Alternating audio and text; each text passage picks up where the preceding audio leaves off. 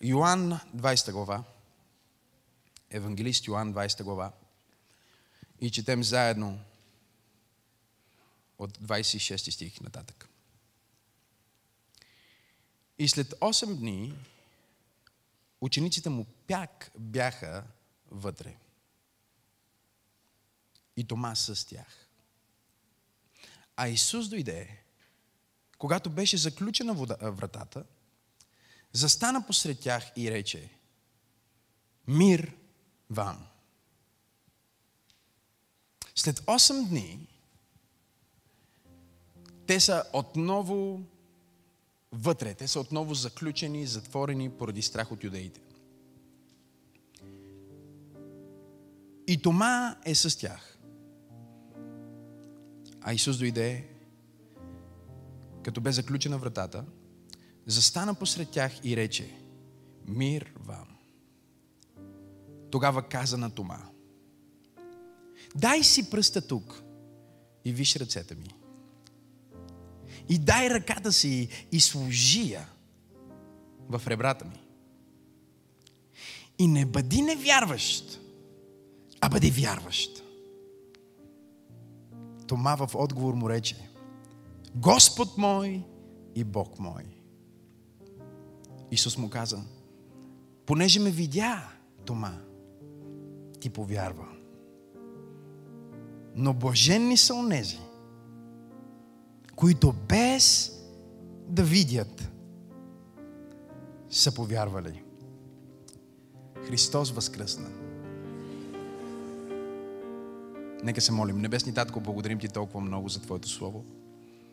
Благодарим Ти за жизнено важните истини, които ще ни разкриеш днес. Аз се моля да мислиш през ума ми и да говориш през устата ми и нека всичко, което Исус Христос би искал да бъде казано, да бъде казано. Нека Твоето Слово да излезне като чук и като огън. Като чук, който разбива скали, крепости и прегради. И като огън, който изгаря всичко нечисто. Аз се моля Твоето присъствие буквално да залее и да потопи това място и всяко място, на което хората ще слушат това послание. Дай на всеки един, който слуша дух на мъдрост и откровение, за да познае от опит онова, което имаш да ни откриеш днес. В името на Исус. И заедно казваме Амен, амен и амен. Заповядайте да седнете. Христос възкресе. Христос възкресе. Христос възкресе. Осем дни след последното му явление, осем дни са минали след момента, в който той се е явил на първите боговестители и първите свидетели. Учениците са в изключително объркване и страх. Очакванията са им били разочаровани. Скандално е това, което се случва.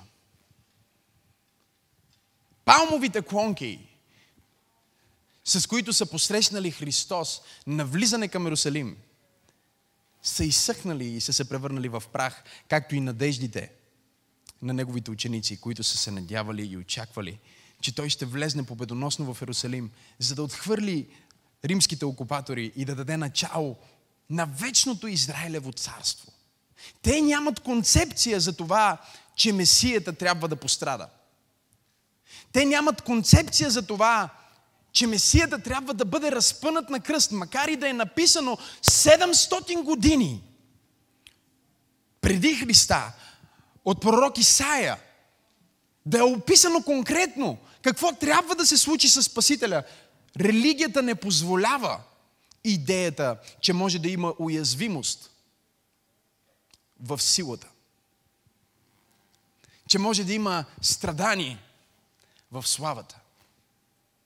И така като християни, когато ние погледнем към тези текстове, е изключително лесно да изпаднем в капана на предварително разбиране, което означава, че ние четем текста, като хора, които са запознати с историята.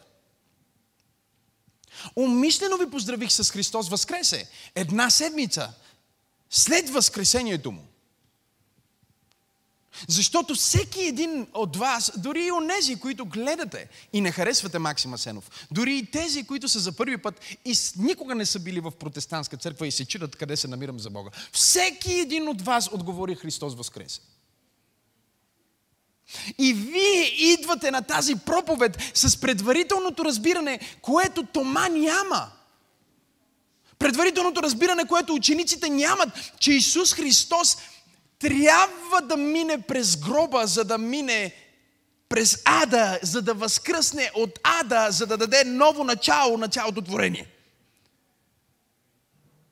И затова е изключително важно в началото на това послание да осъзнаем, че ние намираме учениците в една изключително комплексна ситуация.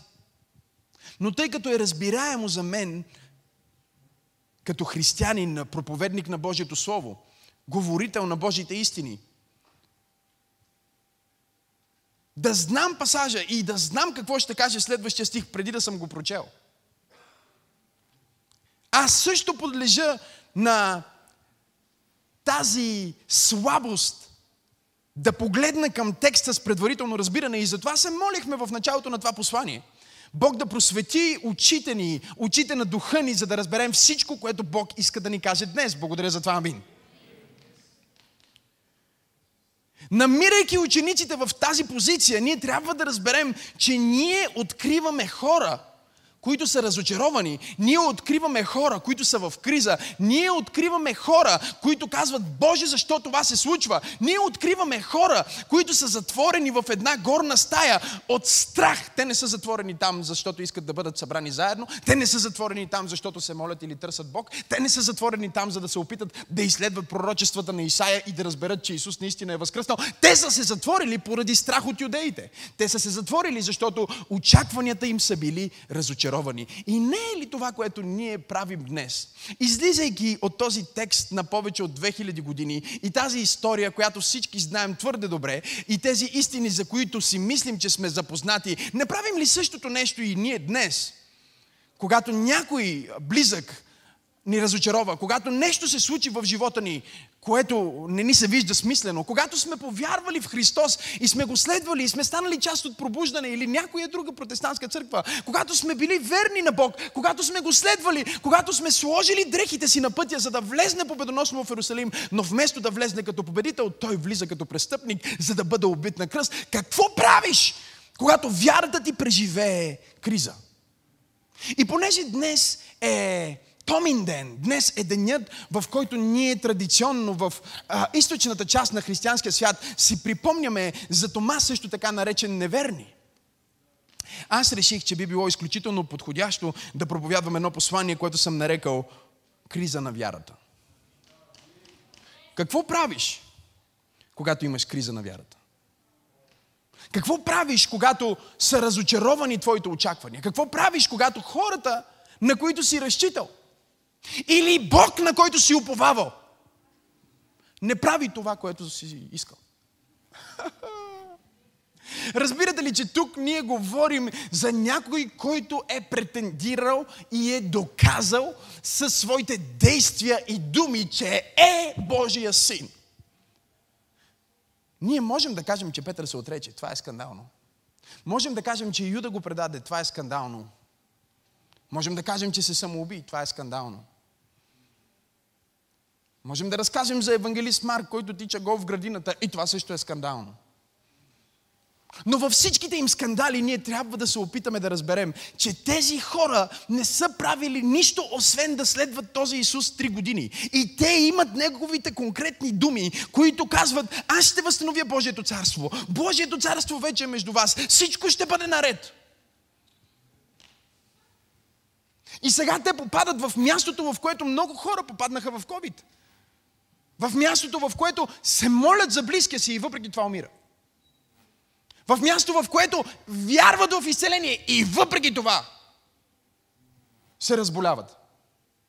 В място, в което са давали десятъка си и даренията си на Бог и въпреки това са ги уволнили или съкретили от работа. Какво правиш, когато останеш в криза? Какво правиш, когато вярата ти е разочарована? Какво правиш, когато преживяваш криза на вярата? Ние намираме Тома, също така наречен близнак, който много хора наричат неверни. Но днес ние ще го изкупим от този прякор. Благодаря за това, амин. Днес ние ще освободим Тома в пробуждане поне и всички хора, които слушат а, моите послания от а, този прякор.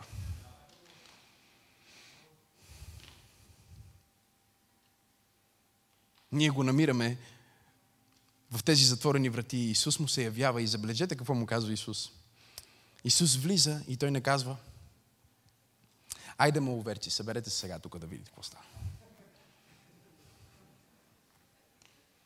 Не. Той не влиза за да каже, къде е силния на деня Петър. Нека да говорим с него. А, беше казал, че дори ще умреш за мене. Казах ли ти, че три пъти се отречеш?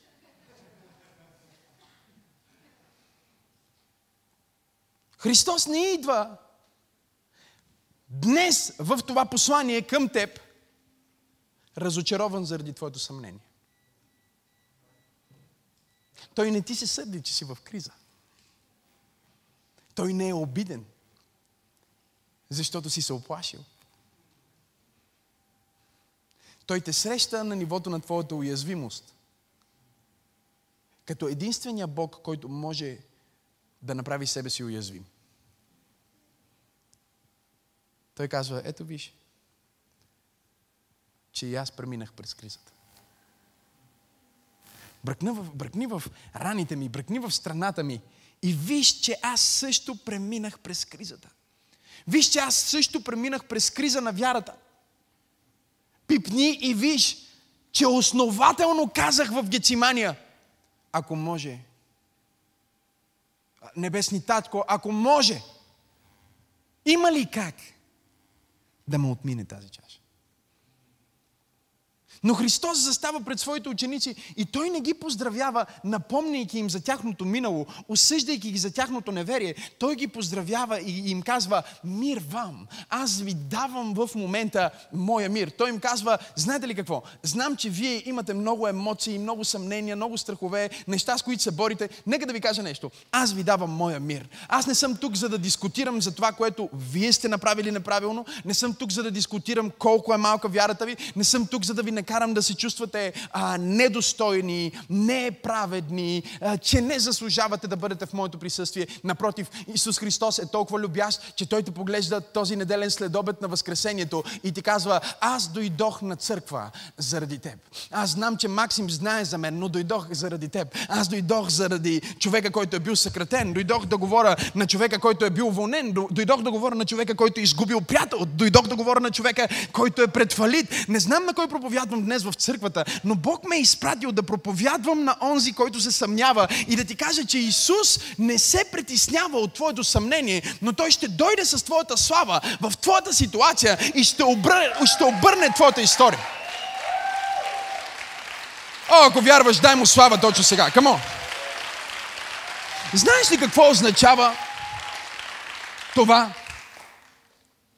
Това означава, че Бог Хвани сега това откровение, моля те, запиши си го. Проявява разбиране.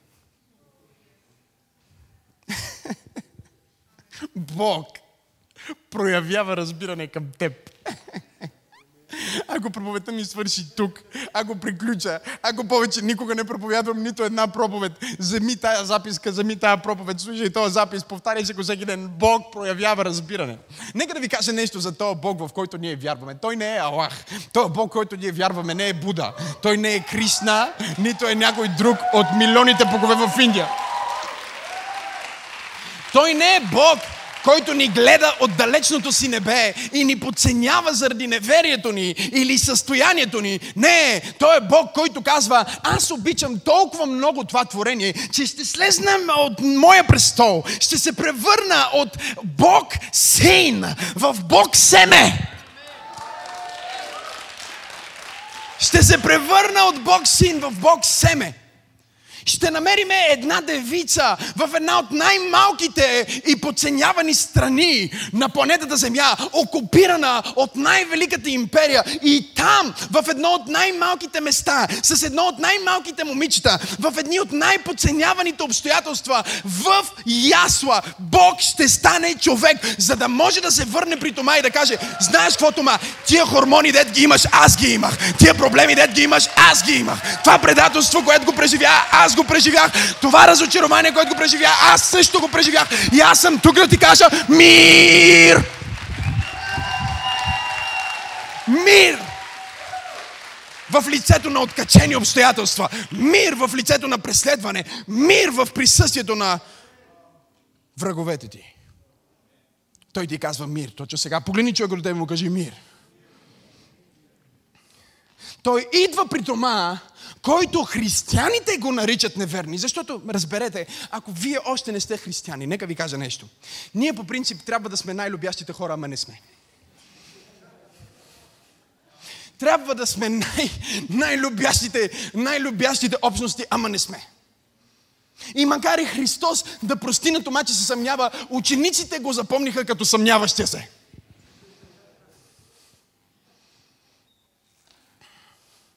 Разбирате ли, че когато ние четем за Мария, Исус не погледна Мария, когато тя го срещна в градината, в малко по-напред в тези пасажи и не каза, Мария Магдалена. А-а. Той каза Марио.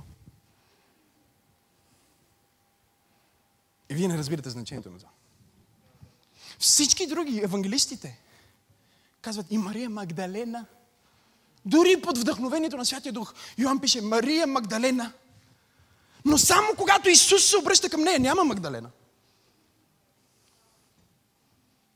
Само за Исус тя вече не е проститутката от Мигдал. Исус не я вижда като това, което е била в най-низкото си състояние. Исус я вижда като това, което Той е изработил за нея на кръста. Не знам на кой съм дошъл да проповядвам днес, но какъвто и да е твоя прякор, Бог е на път да премахне твоя прякор. Може би майка ти ще казва, че ти си неверник, но аз съм тук да ти кажа, ти си вярващ. Може би близките ти хора ще кажат, че ти нямаш, но аз съм тук да ти кажа, че ти имаш. Ха-ха. Аз съм дошъл да проповядвам на някой в църква пробуждане, че ти не си това, което хората казват, че си. Ти не си твоето минало. И ти не си това, което обстоятелствата диктуват. И дори обстоятелствата в момента да диктуват станка неверната. Той не те поглежда да каже станке неверната.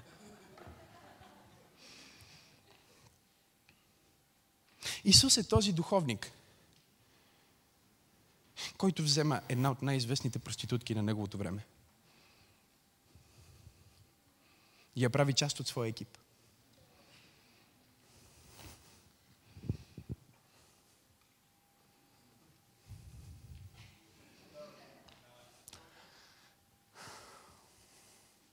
Не съм аз чак толкова скандален. А, ако някоя сестра, която е плеймейтка или бивша, а, работила е различна работа, ага,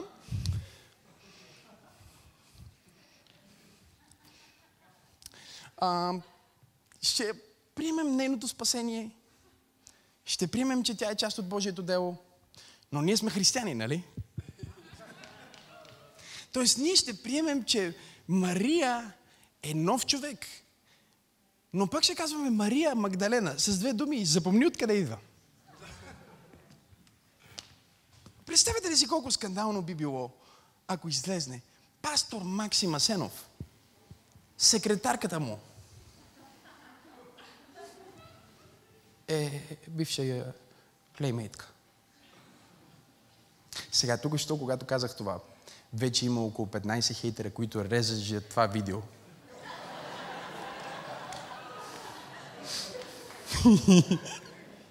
и го качват до всичките им фейсбук групи. и почват. А, Максим Асанов, вие не знаете за този човек. Той има секретарка, която е... Не е вярно. Секретарката ми е свята Божия жена. Семейна, дори бременна в 9-я месец или 8-я месец, не знам. Но виждаш ли, хората, в света и понякога дори хората в църквата, които не са на достатъчно високо духовно ниво. Ще те поставят в конкретна група. Те ще те поставят в определен контекст. Те ще кажат, това е онзи, който правише измами. А Исус взе този, който прави измами. И каза, ти ще бъдеш касиера на моето служение. Той взе бившата проститутка и каза, ти ще бъдеш част от моя антураж. И когато тази бивша проститутка отиде да помазва голото тяло на Спасителя, ние се яви ангел да каже, Шш, не пипай! Да намерим някоя девица, която е по-свята и чиста, тя да помазва.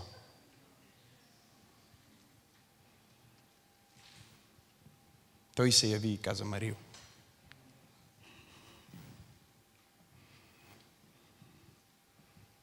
Марио. Тома. Иване. Жоро. Максим. Миша.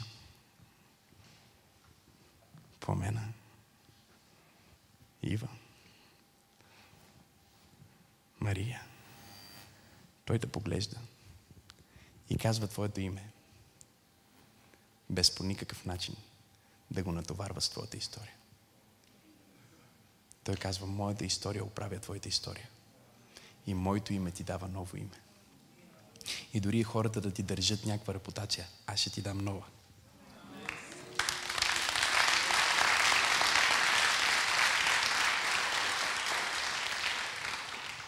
Разбирате ли колко несправедливо е отношението на всички ученици към Тома? Това, което много християни не знаят днес, е, че Тома е всъщност единствения ученик, на който Исус до сега не се е явил. Тоест, много лесно е всички тези хора да казват, а, той е Тома неверни, защото в предишния стих се казва, че всъщност той им се яви на всички. И познайте какво им каза. Вижте раните ми, вижте дупката ми. Тоест, всичко, което Тома иска. Не знам на кой проповядвам днес. Той не иска нещо повече от това, което Петър е получил. Той не иска нещо повече от това, което Йоан е получил. Той казва, искам по същия начин, който Исус се докосна до тях, да се докосне до мен. Искам същия начин, по който Исус се явил на тях, да се яви на мен. Защото когато Той се яви на мен, аз ще мога да бъда свидетел. Той не иска да види Исус просто заради Неговото неверие. Той иска да види Исус заради Неговата надежда, че наистина е възкръснал. И аз ще ви го докажа в Божието Слово. Ако погледнете малко по-нагоре, вие ще видите, че точно това е, което ни казва евангелист Йоан. От 19 до 25 стих, четем предишния пасаж. Казва, а вечерта на същия ден, първия ден от седмицата, става дума на неделята. Заговориме за миналата неделя. А? Вратата на стаята, където бяха учениците, беше заключена поради страха от юдеите. И Исус дойде и застана на средата и им каза, нищо по-различно от това, което каза на Тома. Мир вам! И като рече това, показа им какво? Ръцете и ребрата си. И зарадваха се учениците, като видяха Господа. И Исус пак им рече, мир вам! И вижте сега какво им каза. Както Отец изпрати мен, така и аз изпращам вас. И като рече това, духна върху тях. И им каза, приемете Светия Дух, на който простите греховете, простени им са. И на когото задържите, задържани са. А Тома, един от 12 наречен близнак, не беше там. Това не е в моята проповед днес. Обаче мисля, че трябва да погледнеш някой човек, който е седнал до теб или някой, който е онлайн. И да му кажеш, не пропускай неделя в църквата. Не, не погледни човек от другата страна и му кажи, не изпускай служба. Кажи му, ако изпуснеш служба, може да ти излезе прякор. За 2000 години напред. Човека не направи нещо повече от това да пропусне една неделна служба, а Тома, един от другите ученици, който не присъства, забележете. Не беше. Като дойде Исус. Той не беше, когато Исус им се яви. И затова другите ученици му казаха, видяхме Господа. Забележете. И той им каза, ако не видя на ръцете му раните, ако не видя от гвоздиите раните, ако не сложа пръст в раните му и не сложа ръката в ребрата си, няма да повярвам. Той не каза, аз не вярвам в Исус.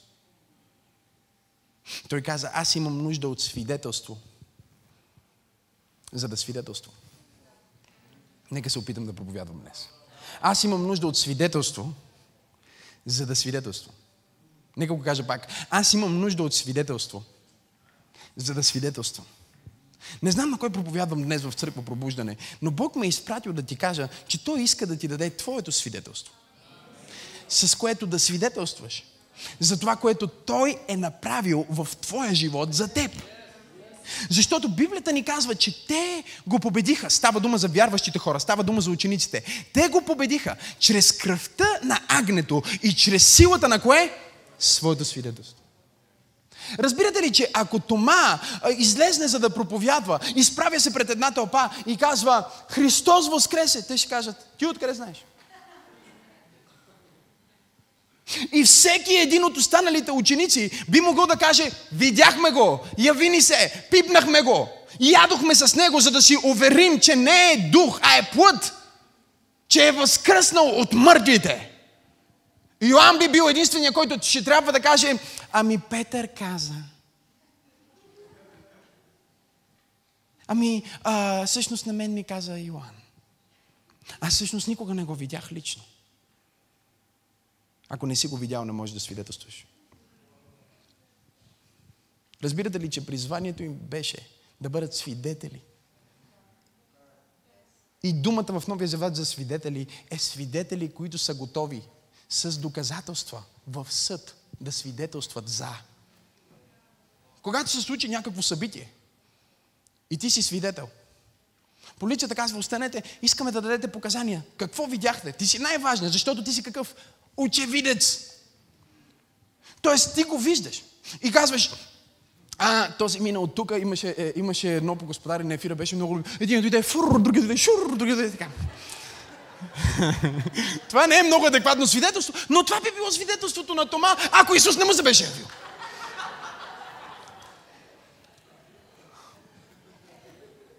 Той би, неговите проповеди биха били, ами Исус Христос. Разбирате ли, че по време на апостолския век, няма нито един апостол в Новия Завет, на който Исус не се яви след Възкресението. Тоест Тома казва, ако искаш аз да бъда свидетел, ако искаш аз да бъда апостол, трябва да ми дадеш свидетелство, което да свидетелствам. Защото от време на време ще дойдеш до такива моменти в живота ти, в които можеш да кажеш на сестра ти, ей, ела да чуеш пастор Максим, колко хубави неща говори, какви неприятни проповеди. Тя ще каже, кто от челатия бега, тук не искам да хора в тази църква искам да гледам филм, искам да ям нещо, искам да си почивам. Как в, ще в неделя да хора да слушам някакъв господин там? Ти наред ли си? Пуснах си една проповед онлайн. Много е странен този човек. От време на време казва, ако вярвате, като че вярвате, ръкопаските, нали меж вярвате? На какви се правите? А, не искам въобще да чувам за този човек. Ти не можеш да спасиш никой със свидетелството на Максим. Ти не можеш да спасиш никой със свидетелството на Станка. Ти не можеш да спасиш никой със свидетелството на твой Божий човек.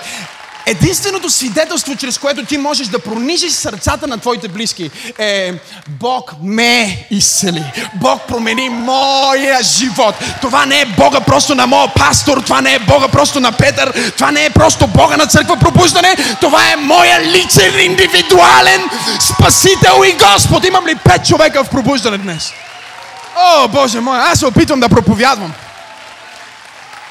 Това не е Бога на, право, на православните, това не е Бога на католиците, това не е Бог, над който някой друг има частни права, това е моя личен спасител. Сега, нещо, което ние обаче можем да научим от Тома, нещо много силно, Венче ще ми помогне, защото свършвам. Нещо, което ние трябва да научим от Тома, е, че Тома е изключителен по отношение на това, че за разлика от всички християни, той не си повтаря грешката. Тома реши едно нещо и каза, окей, един път изпуснах служба и Исус се яви. Какво е заключението? Никога няма да изпускам църква. А няма да го пропусне това събитие. За нищо на света. Аз не отивам там заради Петър, аз не отивам там заради Максим, аз не отивам там, защото музиката е хубава. Аз отивам в пробуждане всяка неделя. Аз вземам Библията си за себе си. Аз си водя записки, защото всяка секунда и минута прекарана на това място с тези хора. Исус може да ми се яви. И нека да разберем нещо, което Йоанн разбира, нещо, което Тома разбира. Исус не се явява на всеки един подел. Направи изключение за много специални личности. Като бившата проститутка. Обичам този Бог, който казва, Петър ще бъде главата на църквата. Затова, когато му се ява, всички ще бъдат там. И когато го възстановявам, ще позволя евангелист Йоан да върви след нас и да си води записки. От най-личния ни разговор. Петър, обичаш ли ме? Господи. Знаете ли защо Петър се разрева накрая? Защото Йоан записваше всичко. А хората мислят, да, той толкова обича Исус, че се разрева. Не, вика, леле, той три пъти ще запише. Господи Исусе. Това е шега, успокойте се. В изкуството на риториката има едно нещо, което се нарича хипербола. Спокойно. Защото някои хора, като кажат нещо такова и след това казват нова доктрина на Максима Сен. Възкресението не е чудо. Аз казах, Възкресението е много повече от чудо. Те казват, Възкресението не е чудо. Боже Исусе Христе. Смили се над нас, християните.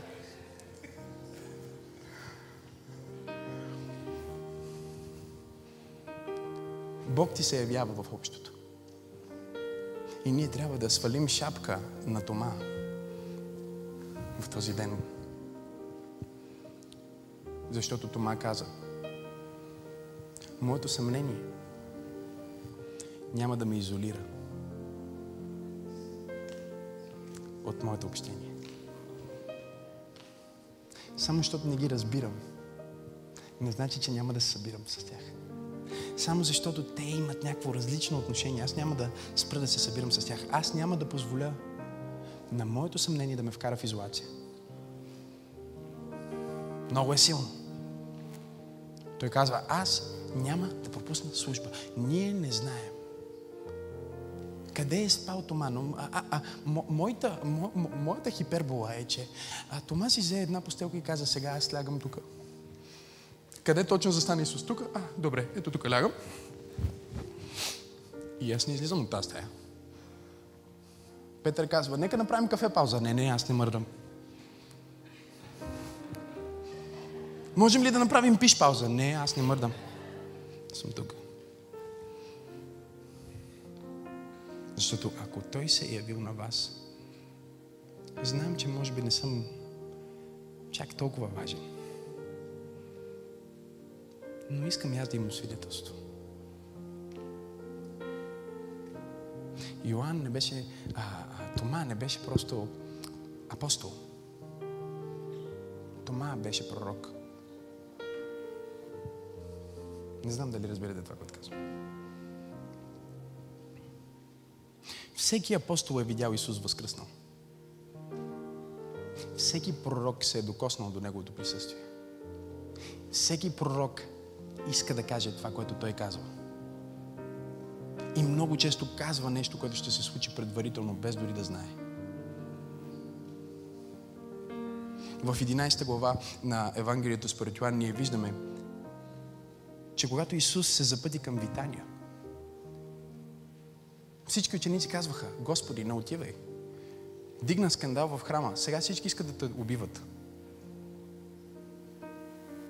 Имаха друга криза на вярата, в която Исус им беше казал за Лазар, че няма да умре. И Лазар умря. Какво правиш, когато Бог ти каже, нещата ще се оправят и нещата се вършат? Може би той не е пояснил, преди да се оправят, че се вършат. Само ти е казал, нещата ще се оправят и на другия ден стават по-зле.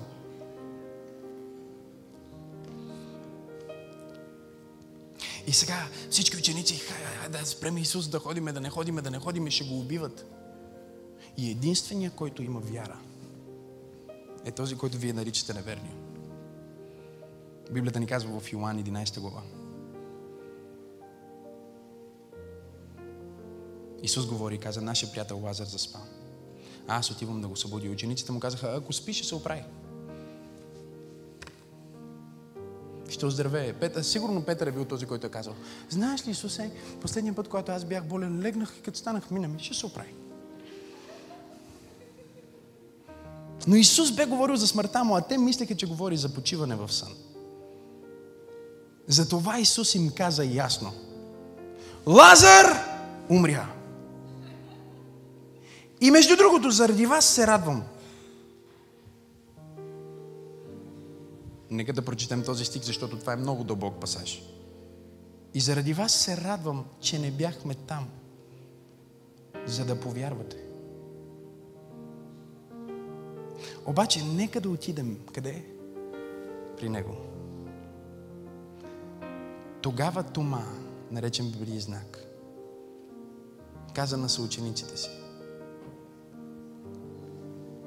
да отидем и ние да умрем с Него. Е, Тома неверния. Единственият, на който му стиска, вика, ще трепати се остана, ако отиде. Давайте ние да отидем да умрем с него. И в този смисъл той е пророк. Защото той пророкува с каква смърт ще умрат всички. Всички умряха заради Исус последствие. Той им го каза. Да отидем след него и да умрем за него. И сега Тома седи там. Исус идва, за да му даде личното в общото. О, колко е красиво това. Църква пробуждане искам да ви кажа, че Исус ни дава лични неща в общия контекст. Нашата християнска вяра е нещо твърде лично, но се случва в нещо твърде общо. Затова църквата се нарича общност. Не можеш да бъдеш църква сам по себе си. И не може да има църква, ако ти не си И сега Исус се явява на Тома. И вижте какво му казва. Опитвам се да свърша това послание. Помогнете ми. Той му казва, виж, дай си ръката, служи я в ребрата ми. И не бъди невярващ, а бъди вярващ. И Тома отговори, да, господарю. Ти си Господ мой. Ти си Бог мой. Ти вече не си Бога на Петър. Ти не си просто Бога на пробуждане. Ти не си просто Бога, за който Максим Асенов ми е проповядвал. Ти не си Бога, за който Дани събра дарение. Ти си моя Бог. Ти си моя Господ. Ти си моя Спасител. Аз те познавам. Ти си се е доказал в моя живот. О, имам ли християни в църквата днес? И сега вижте, сега вижте. Исус представя апостолския век. И това как ще продължи бъдещето на църквата. Готови ли сте за това, което ще проповядвам днес? Той им казва така. Всеки апостол от първата църква ще ме види и ще умре, защото ме е видял. Не знам дали разбирате какво казвам тук. Той казва, имам нужда от голям брой свидетели, които да ме видят, да повярват и да умрат, защото са ме видели и са повярвали. Но следващите свидетели ще бъдат различни от тези. Те ще бъдат свидетели, които може би няма да ме видят с физическите си очи, но ще ме видят с духовните си очи. И тези свидетели, които ще бъдат в след апостолската ера, ще бъдат свидетелите, които ще имат различна благодат от благодата на апостолите. Те ще ме виждат в духа и първо, готови ли се за това, което говорим? Първо те ще повярват и след това ще видят. И докато апостолите трябва да видят, че аз съм възкръснал, за да повярват, че аз съм възкръснал, християните преди да се върна ще бъдат християни, които ще вярват, че аз съм ги изцелил. За да видят, че съм ги изцелил. Не знам на кой проповядвам днес. И така той казва, ето с какво вашата вяра ще бъде още по-уникална. Вие сте уникални, защото имате единствения Бог, който е станал човек. Хайде хора, говорете ми. Вие сте уникални, защото имате единствения Бог, който казва, аз ще дойда да живея в вас. Вие сте уникални, защото вие сте свидетели на моето възкресение. Но ето какво ще направя. Аз ще обърна християнската вяра в противоположното на всяка езическа вяра. Езическата вяра казва, трябва да видя, да ми се докаже и да го разбера, за да го повярвам. Но вашата вяра ще бъде друго ниво на реалност, в което вие ще кажете, аз го вярвам и затова виждам. Тоест, аз не виждам изцелението, но го вярвам и след това го виждам. Аз не виждам финансовия пробив, но го вярвам и след това го виждам. Аз не виждам как съм се променил, но вярвам, че съм се променил. И след това наистина съм променен човек. Аз не ходя чрез виждане, аз ходя чрез вярване в думите на онзи, който ме е спасил. О, Боже мой! И вижте какво казва Исус. Вижте какво казва Исус. Той казва, блаженни. Шака бахатаката. Са онези. Кажи, става дума за мен. Които без да видят, говорете ми, вярват. Не виждам как нещата ще се оправят, но вярвам, че ще. И ето какво казва Исус. Той казва една дума, която е много силна. Да ви я дам ли? Ма трябва да се запишете. Ще е на гръцки. Тук сме църква, в която си водим записки по Божието Слово, защото тия неща после в понеделник работят. Исус каза, блажени, Макариус. Кажи го Макариус. Ако искаш да го запомниш по-лесно, кажи Макарена. Ей, Макарена, Макарена. Е? Кажи Макариус. Какво означава Макариус? Макариус означава прекалено щастлив, прекалено радостен, прекалено безгрижен, прекалено благословен и привилегирован. Тази дума Макариус се е използвала само за три категории в древния свят. Древният човек е вярвал, че само три категории хора са Макариус. Първите Макариус са мъртвите. Да. Защото техното страдание на планетата е извършило. И затова те са блаженни, щастливи, прекалено привилегировани. Те не трябва да минават през криза на вярата. Вторите Макариус са боговете. Защото макар и да са живи, те имат власт над своите обстоятелства. И затова са макариус. Те могат да бъдат щастливи, защото могат да променят своите обстоятелства. Не знам на кой проповядвам днес. Проповядвам на някой християнин, който казва, има проблем, но няма проблем, защото аз специализирам в оправяне на проблеми. Имам проблем, но няма проблем, защото съм част от една общност, която вярва в един, който разрешава страшно големи проблеми. Кажи Макариус, щастлив, благословен, прекалено радостен, кажи прекалено привилегирован. О, Боже мой. И третата категория, третата категория, т.е. имаме мъртвите, имаме боговете, имаме елита. Елита, богатите. Те са Макариус. Защото имат достатъчно материален ресурс, за да могат да си оправят проблемите. Явно оттам произлиза тази поговорка, че каквото не може да се оправи с пари, може да се оправи с, с повече. Исус им казва нещо тук. Готови ли сте? Готови ли сте? Виж какво Исус им казва. Исус им казва така.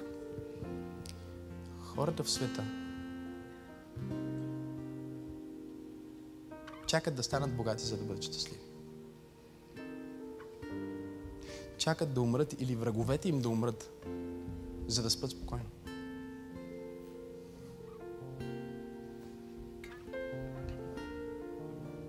И те знаят, че понеже са хора, нямат властта на боговете, за да поправят своите обстоятелства и трудности. Но тези, които вярват в мен, без да са ме видели в тяло, те са истинските Макариус. Те имат истинска власт над своите обстоятелства. Те са наистина щастливи, те са наистина благословени, те са наистина привилегировани, защото те вярват преди да видят. Имам ли пет човека в църква пробуждане днес, които казват, аз съм благословен, аз съм Макариус. О, ма не го виждам как ще стане.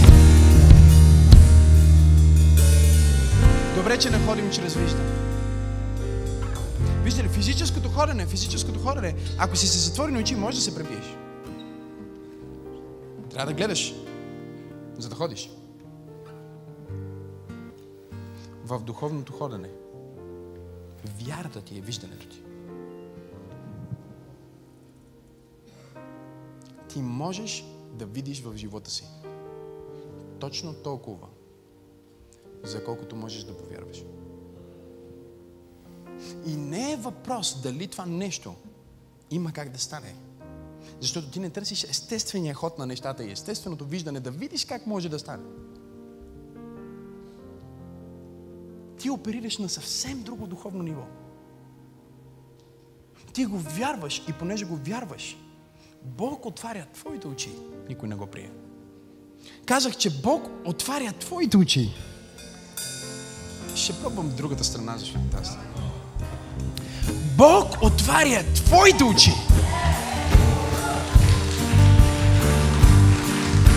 За да видиш чрез вяра възможности, които никой друг не вижда.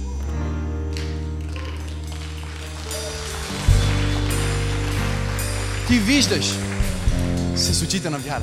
Хей, hey, толкова се радвам, че гледаш съдържанието на Църква Пробуждане в YouTube. Аз съм пастор Максим и искам да те насърча да се абонираш към канала ни, за да не пропускаш нищо от невероятното съдържание, което качваме. Дай един палец нагоре и ако искаш, можеш да ни подкрепиш с твоето доброволно дарение. По този начин ни помагаш да донесем посланието на любов и надежда до повече хора, точно като теб.